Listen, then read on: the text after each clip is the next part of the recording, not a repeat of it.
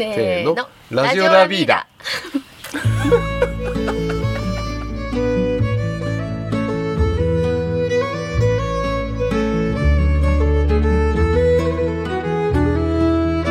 皆さんこんにちは、えー始まりました。ラジオラビーダ。4回目となる今回はラビーダが惚れたカンディーハウスのものづくりと題しまして私ラビーダのスタッフ高橋小野がえー進行を務めます。えー前回までの進行のマリコちゃんの声がですねとっても可愛くて、えー個人的にとても好きだったのでちょっと私の声で大丈夫かなと多少心配しておりますが、えーよろしくお願いいたします。えー今回もいつものように福島県三春町の里山にある森に囲まれたウッドデッキで収録をしました。皆さんもぜひ冷たい飲み物などを用意していただきセミやウグイスが鳴く森の木陰で過ごすひとときをお楽しみください。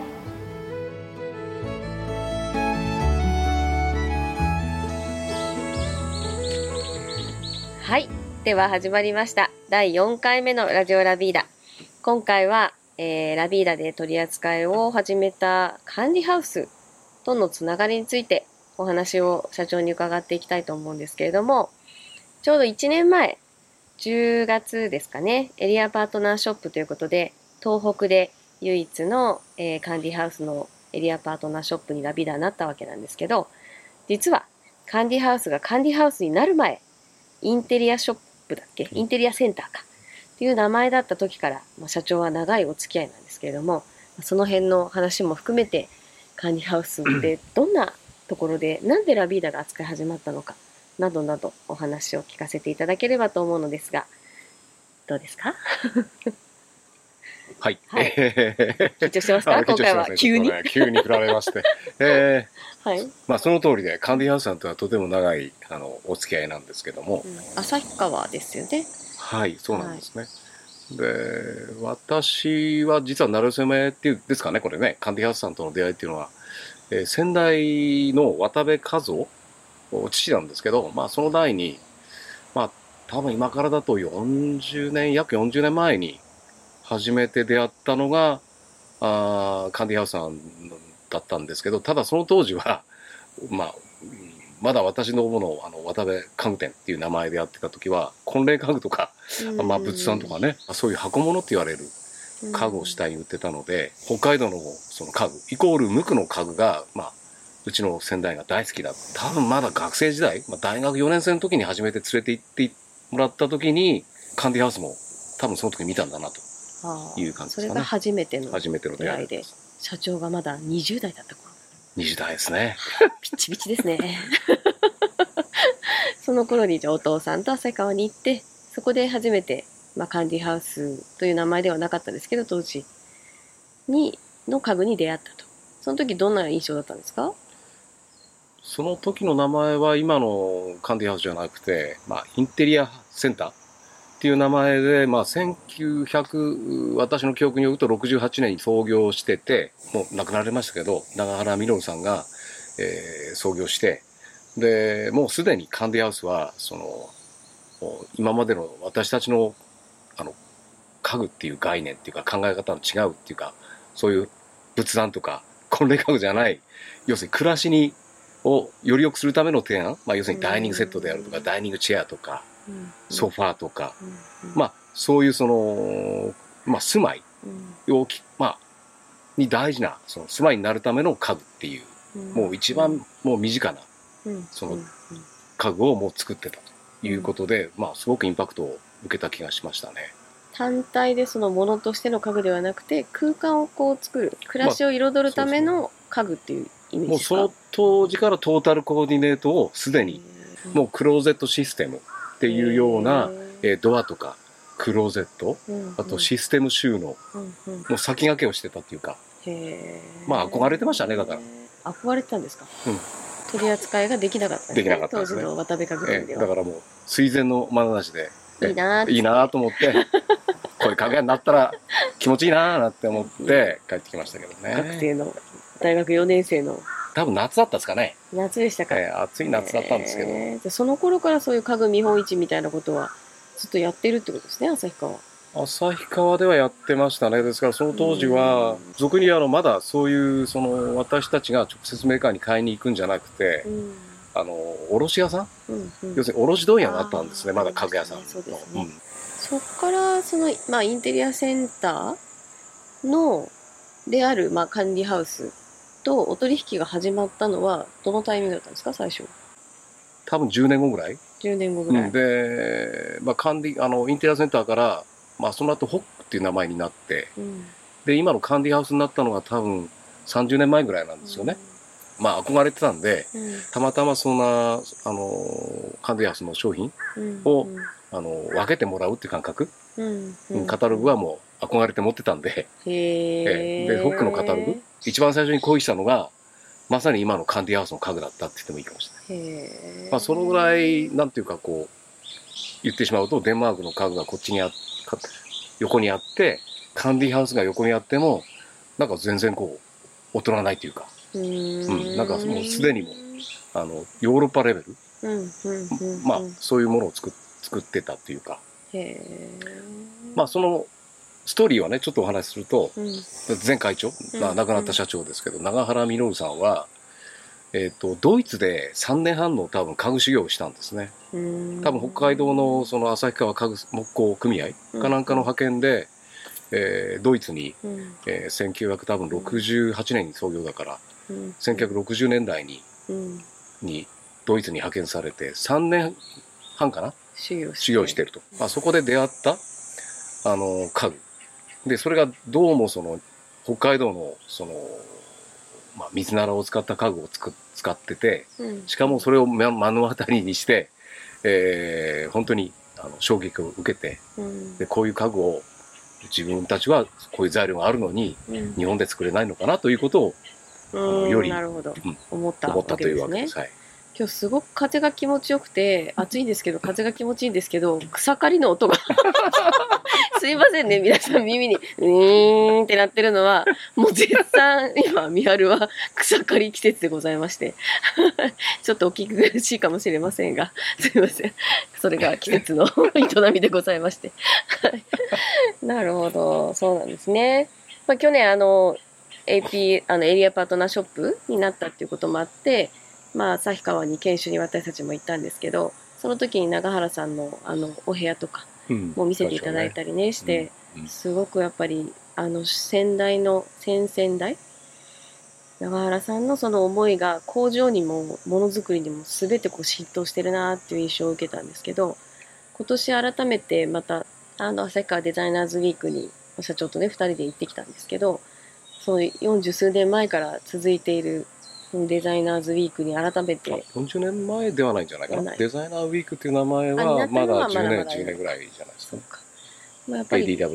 はい。市全体旭川市全体でその家具作りものづくりをするんだっていうなんかその一社だけがやってるんではなくてその地域全体で北海道の木を使ったものづくりをするんだっていうコンセプトをやっぱりあの続けてきたのがやっぱり永原さんが大きかったっていう話を前聞いたんですけどやっぱりすごく感じましたよね。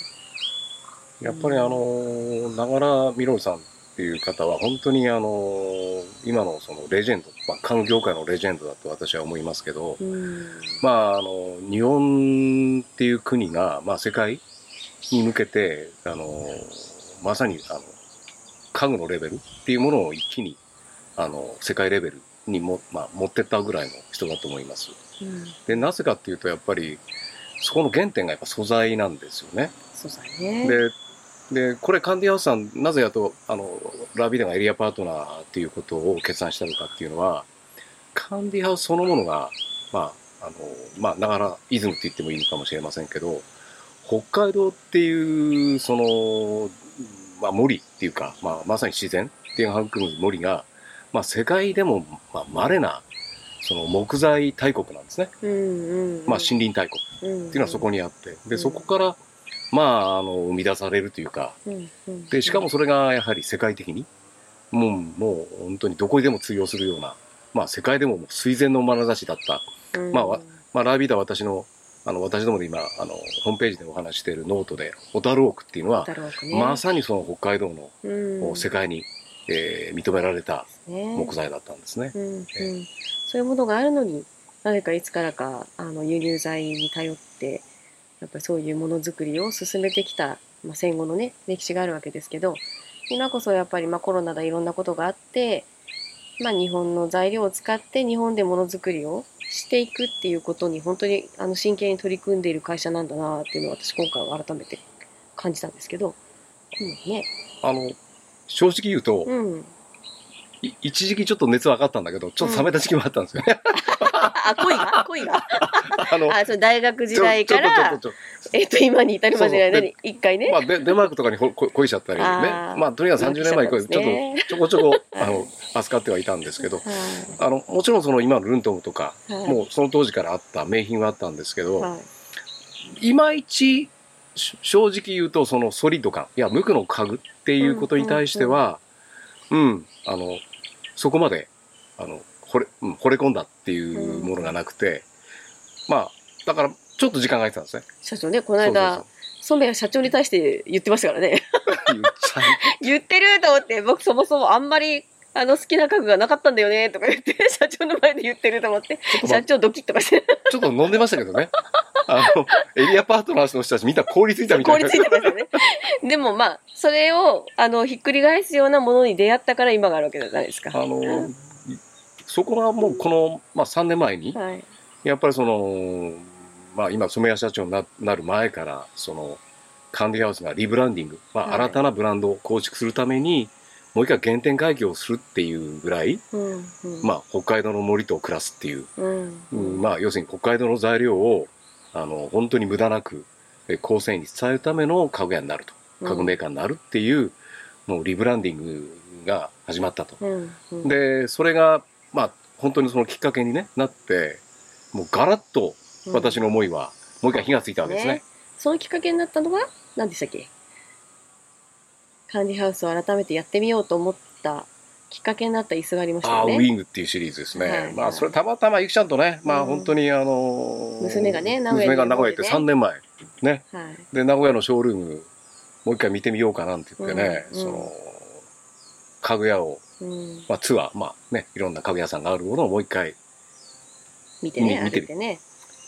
なんだこれはなんだこれで、ね、あ、こんなものを今、カンティハウスさんは作り始めたんだなって言って、まあ、偶然そのウィングシリーズっていう、デンマークとはちょっと違う解釈ですよね。あの、デンマークのものは本当無垢の家具、用語でいくと削り出し、はい。無垢の一枚。枚ものを削り出して、まあ、まさにハンス・ウェーナーがデザインをしたザ・チェア、ザ・椅子だっていう名前の、えー椅子があるんですけど、これはあの、ちょっと、えーストーリーを言ってしまうと、ケネディとニクソンが、えー大統領選挙の時に討論会をした時に、えー使われた椅子っていうことで、ザ・チェアっていうなネーミングがついた椅子なんですけど、デンマークの家具はもうそこで認知されてて、うん。で、その家具は実は、あの、本当に背もたれが。もう一枚の、もまあ、木材から削り出された本当にあの、綺麗なデザインの椅子なんですけど、うんまあ、ちょっと今ね、高くなっちゃったね。うん。うんまあ、あの、誰でもかっていう金額じゃなくなった。多分100万円近い。金額になってしまったうんそうなんだ。で、もう一歩。うんで、なぜウィングなのか。うんなぜカンディハウスなのか。うんその、座り心地に劣らなくて、うんフォルムが綺麗な、うんえーまさに、うん、か体を預けて、はいえー自分のマイチェアとして、えーしかもそれ10万以下だったんだよね、うんびっくりしたのは。私今座ってますけどね。えーいや、今座ってますね。まあ、ウィングの今サイドチェアね、ゆきちゃん座ってますけど、これに出会っちゃったんですよね。うん。で、これはあの、カンディハウスのやっぱコンセプトすごいのは、うん。やっぱ長原みのんさんっていうのはもう材料を無駄なく使うと。うん。もうその隅々まで、えー木くずになるまで、うん。コッパに至るまでもう。すべて大事に使い尽くして、ものを作るっていう考え方が、ここに集約された椅子だと。ね、工場の人たち言ってましたもんね。ね毎朝、長原さんが見て回って、あの、ゴミ箱の中を確認される。なんだこれ使えるだろうっていう、なんかそういうやりとりがあったぐらい。なので、今でもそういう長原イズムが浸透してるんだなって。そこから生まれた、まあ、椅子でもあるのかなと思うんですけど。そのなんか、ウィングチェアの、なんか他の椅子と違うところって、具体的にどんなところなんですか？うーん。やっぱりもうデザインが美しくて、うん。あとは座りやすい。座りやすい。うん。そうですね。あとはぶっちぎりのコストですね。コストですか？金額です。なぜそれができたんですか？いややっぱりこれこそカンディハウス。まあうん。ちょっと俺、カンディハウスの会社の社員と同じになっちゃうねまずいですね思いを、いや、まずくないですよまずい。ですね思いの丈をどうぞこれ。商売しちゃうんですねこれごめん商売ではないです。伝えることです。愛愛ですね愛です、愛ですあ。の俺の愛をウィングアイですねはい。えーっとこれはですね先ほどあのデンマークのザ・チェアと違ったところをお話ししましたけどは名木を使ってしまうい。うん。ザ・チェアは名木なんですうん。うん。要するに奈良のくり抜きっていうのを使っちゃうと、もうそれは樹齢で100年とか200年っていう材料を使わなくちゃいけないんですけど、うんうんカンディハウスっていう会社はもうそのコンセプトの中に無駄な材料む材料を無駄に使使わないっていうか、うん。大事に使う。実はこのそこにヒントがあるあったんですね。うんうん。だからこの材料は実はそこの名木っていうレベルまではいかなくてもうん。材料をお実は薄くスライスしてうん。5ミリぐらいうんの厚さに、えー材料製材をしてそれを重ね合わせる。重ね合わせて。でそれをまあそうすると当然あの材料が、えーそんな名木名木って要するに厚くて太くてうんでかいんですね、で要するにカンディハウスの場合はそれを割と50年から100年の材料。で、えー若木でも、うん。えー手に入りやすい材料うん。を使って、えー背もたれうん。のこの笠木、まあ笠木って言うんですけどね、うん。これを合わせてうん。しかもそれを、えー接着して。接着して。でそれをお最高の機械技術、はい。まあ、NC っていう、まあはい。えー世界基準のもう世界でも最高のレベルの、うん。えープロダクト、うん。えー機械技術で、えーまさにあの型に成形していくんですね。削り出しちゃうんですね、まあ、彫刻のように蹴り圧縮してこう曲げてましたよね。曲げてましたね。曲げて、そして成形してですね。うん。要するに接着するって圧縮して接着してしてで、えーぐーんと押して型で曲げて。はい。ででそれから、えーその NC っていうかそはい。の削り出す機械にセッティングして削り出す、手出して。うん。で、最終的になんか人間の手ですよね。最終。まあ、最終的なあのジョイントするっていうか組み立てるのは人間ですけど、うん。あのまず材料をお要するにその、まあ、ある程度北海道の手に入らせり入りやすいうん。奈良とか、えーにして、うん。まあ、タモタモは使ってなかったな、うん。うん、だからそれがもう全く、うん。あとそのデザインもその材料を無駄遣いしないような、えー技術うんっていうのをしっかりあの目利きがいたり、うん。うん。まあ、してると。これあと女性的にありがたいのがあの座面が取り替えられる？あこれも大きいですね。取り替えられるからあのお子さんがいて汚しやすいからって敬遠している方でもあの布でも貼れたり、まあ、革でも貼れたり、でかつ社長がこのなんか足が三角形なのがコストにうん、関係してこれねる、どうもコストあんま関係ないよな。すいません。そうなんかいいああのね、実は佐渡川さんっていう南相馬出身のデザイナーっていうことなんで、それもびっくりしたんですけど、ご縁があるなと思ったんですけど、どまあその方がまさにウィング、うん。あの鳥のウィングのようなうん。あのデザインをベースにした、えーコンセプトで作ったらしいんですけど、あのうん。私は当初その三角形のこの足の形状が、うん。材料のぶどまりを上げるっていうこともあったんではないかなと思ったんだけど、でもそんなにかわそうではないし。あそうなんだうんうん。でもこのなんかサイドチェアって言われるアームが半分のものと、まあ、全部こう肘当てるところが何全体的にあるやつと2種類デザインあるんですけどこのサイドチェアっていうのが女性奥さんのために佐渡川さんがデザインされたっていうのを聞いて、本当あの女性ってゆっくりダイニングで座ってられないので立ったり座ったりが多い方にはアームがいっぱいこう長くあると確かにぶつかるんですよね。それがないのですごくあの立ち立ったり座ったりもしやすいしあぐらもかけるしかつ座面も低い高いが選べるので割とあらゆる年代の方になんか使っていただけるなって思いました。なんか芋虫っぽいのが社長に。自然自然。ね本当よく実はこれ口で言うのは簡単なんですけど、うん、技術的には、大変えー今ね。ゆきちゃんが座ってるそのあちょっとオフレコの話になっちゃうんですけどすいません。あの技術的に言うとちょっとえいろいろ噛んでますからオフレコ話してて、そうだからこの椅子はもうぜひ一回座っていただきたくて。ね。そうですね。もうデスクチェアに使っていらっしゃる方もいます。このコロナ禍であのオンラインがすごい多い方。で買っていただいた方もいましたし、本当にダイニングとリビングの間を行き来できる椅子でもあるし、ね。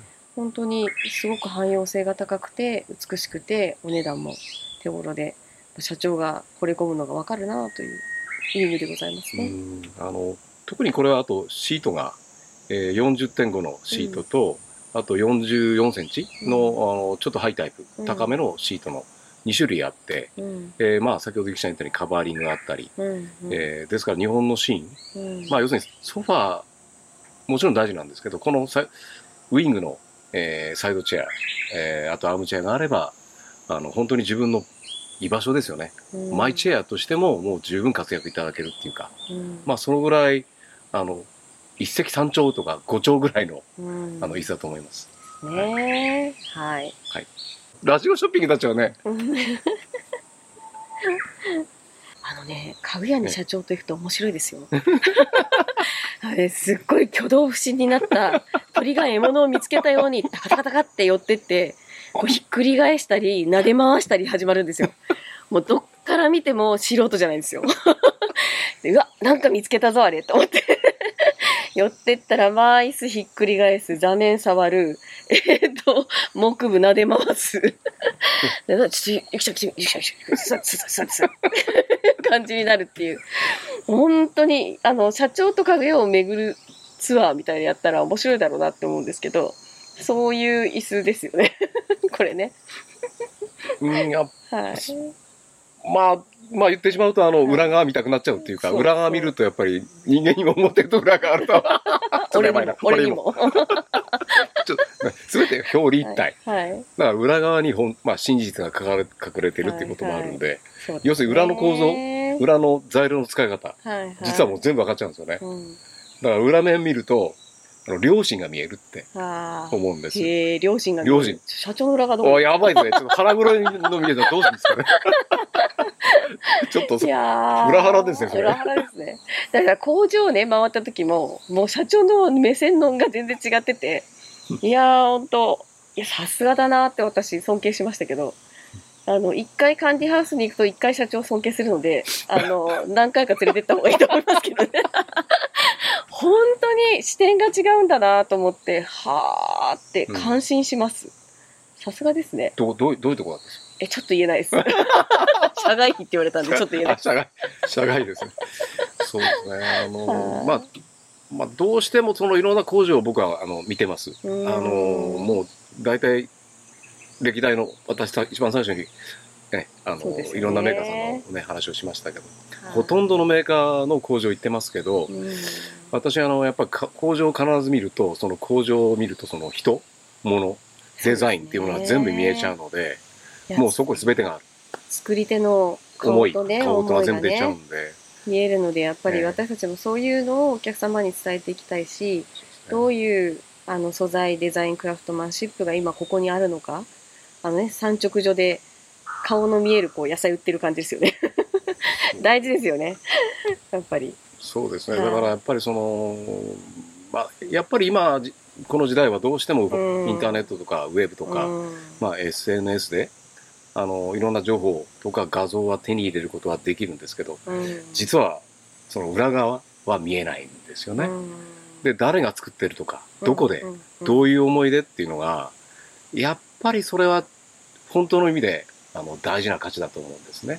ねで、これやっぱり、うん。っていうことでやっぱラビーダがあるんじゃないかと、うんやっぱ思うんですけど。伝えてですね。伝えてねなので今年は、まあ、10月にまたね、1周年ということで、ちょっと面白い企画をいろいろ考えてるんですけど、ラビーダの本当ベース、今、まあ、ラビーダ自体もミハルビーボという森作りをしながら、後世にその木工だったり、植林、あの、森だったり、っていうことをイメージして暮らしていけるような、なんか流れを作りたいなと思っていて、そこはすごくあの、カンディハウスさんとも近いんだなーって今回はすごく私感じて帰ってきたんですけど社長はどうでした？まあ、まあ、今、ミハルビーボで、まあ、ゆきちゃん一生懸命やってますけど、あの、やっぱり森と、まあ、まさに森と暮らすっていう、まあ、自然と暮らすって言ってもいいのかもしれませんけど、まあ、私たちがこの暮らすっていうのは、もうやっぱり自然と一体となって、まあ、まさにあの、表裏一体。うん。もう全てが表裏一体っていうか、うん。まあ、これなくしてかぐやは成り立たないし、うん。健全な森なくして、ね、あの、私たち仕事はできない、家具も作れないし、で、やっぱそれにまつわる人たちっていうストーリーをやはりお話したい。っていうふうになったんですね。うん。まあ、特にこれがあの、やっぱ震災以降ね、あの、福島県の森がもう使えないような状態になったり、まあそういうことをもう本当に経験して、うん。まあより深いところでね、まあ気づいたとうん。いうことになってきたので、うん。まあ、でも、そこに気づいて、気づく、まあ、気づくっていうことがどれだけ、あのーワクワクすることか。うん。あと、ストーリーを見た時のやっぱり感動。うん。あと、その人たちと出会う感動とか。うん。まあ、やっぱり旅をするっていうことも含めて、うん。まあ、やっぱり人間はもうちょっと旅した方がいいのかなとか、うん。まあ、いろんな人に話を聞いた方がいいのかなとか、うん。あの、ただの、そのネットじゃ社会だけじゃなくて、うん。あと誰と会うのかとか、うん。まあ、それによって本当に人生豊かになっちゃったり、そうですえねーいい方向に進んでいくんで、はい。まあ、まさにそういうことを震災以降、まあ、気づかせたっていうのが、まあ、森と暮らすっていう、うん。ということで、ミハルビーボ。うん。っていうことも今、えーラービーダの一つのもう大きな、あのそうですね。仕事として、うん。えーまあ、4年目になりましたけどね。うん。えうん。そうですね。やっぱりこのあの福島の森と共に暮らすっていう意味も私たちの中でもありますしやっぱりこのこの環境ですよね。まさに風を感じ光を感じあの芽吹きを感じうぎすられてますね。いやー本当そうだよって言ってるんでね 違うか花鳥風月ね。本当ですね。本当雨降ってよし、雪降ってよし。本当に、いや、生かされてるなーって感じる日々ですけど、なんかそういうことを感じながら子供たちにもね、大きくなっていってほしいし、なんかそういうところから得た材料で作ったものを日々こうめでながら暮らしてほしいなーってすごい思うので、もう椅子一脚、テーブル一つ、もう本当それで暮らしが変わるっていうのね社長よく言いますけど本当にそうだなと思います。はい、はい。では次回もまたお楽しみになさってください。今日は暴走しなかったですね。また次回お楽しみに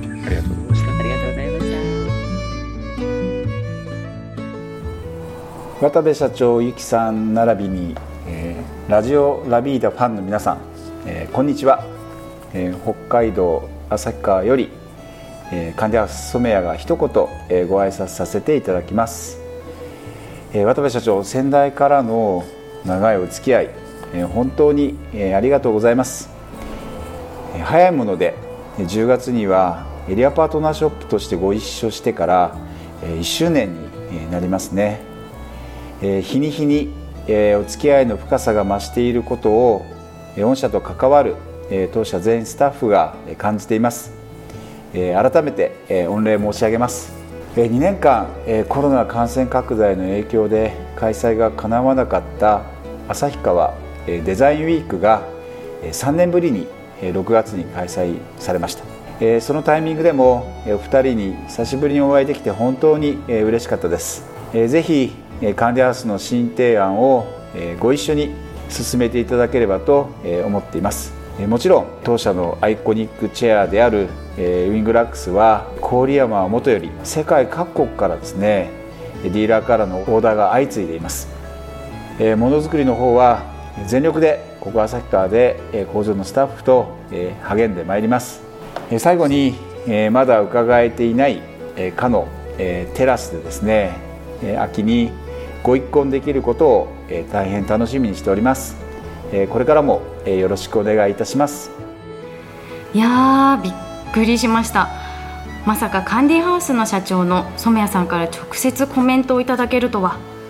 実は本編を収録後渡部社長とゆきさんには内緒でお願いしたところ快、えー快く応じていただきました、えー私はですねまだちょっと染谷社長にはお会いしたことがないんですけれども、えー、と初めてちょっと声と聞かせていただいて話し方だったり声だったりから想像するイメージがですねカンディハウスの家具とイメージが重なるような気がしました。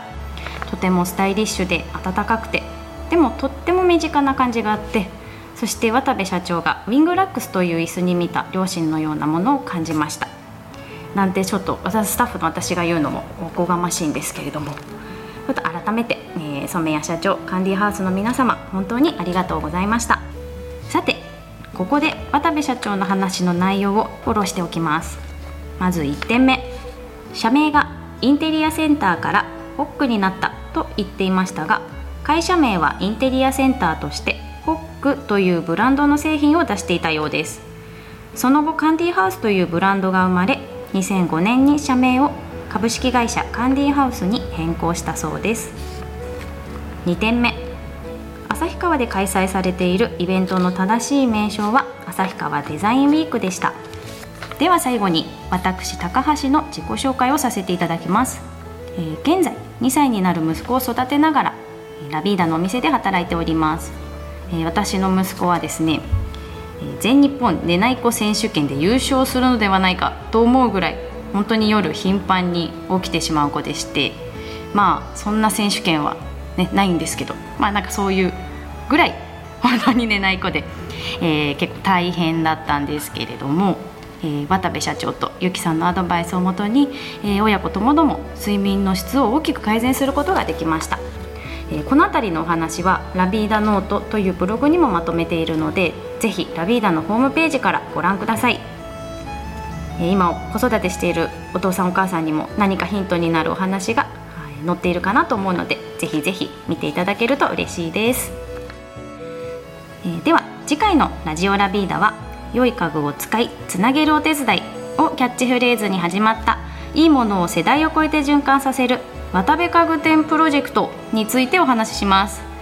お楽しみにいや今なんか収録を確認してて最後まで聞いたらびっくりしましたね。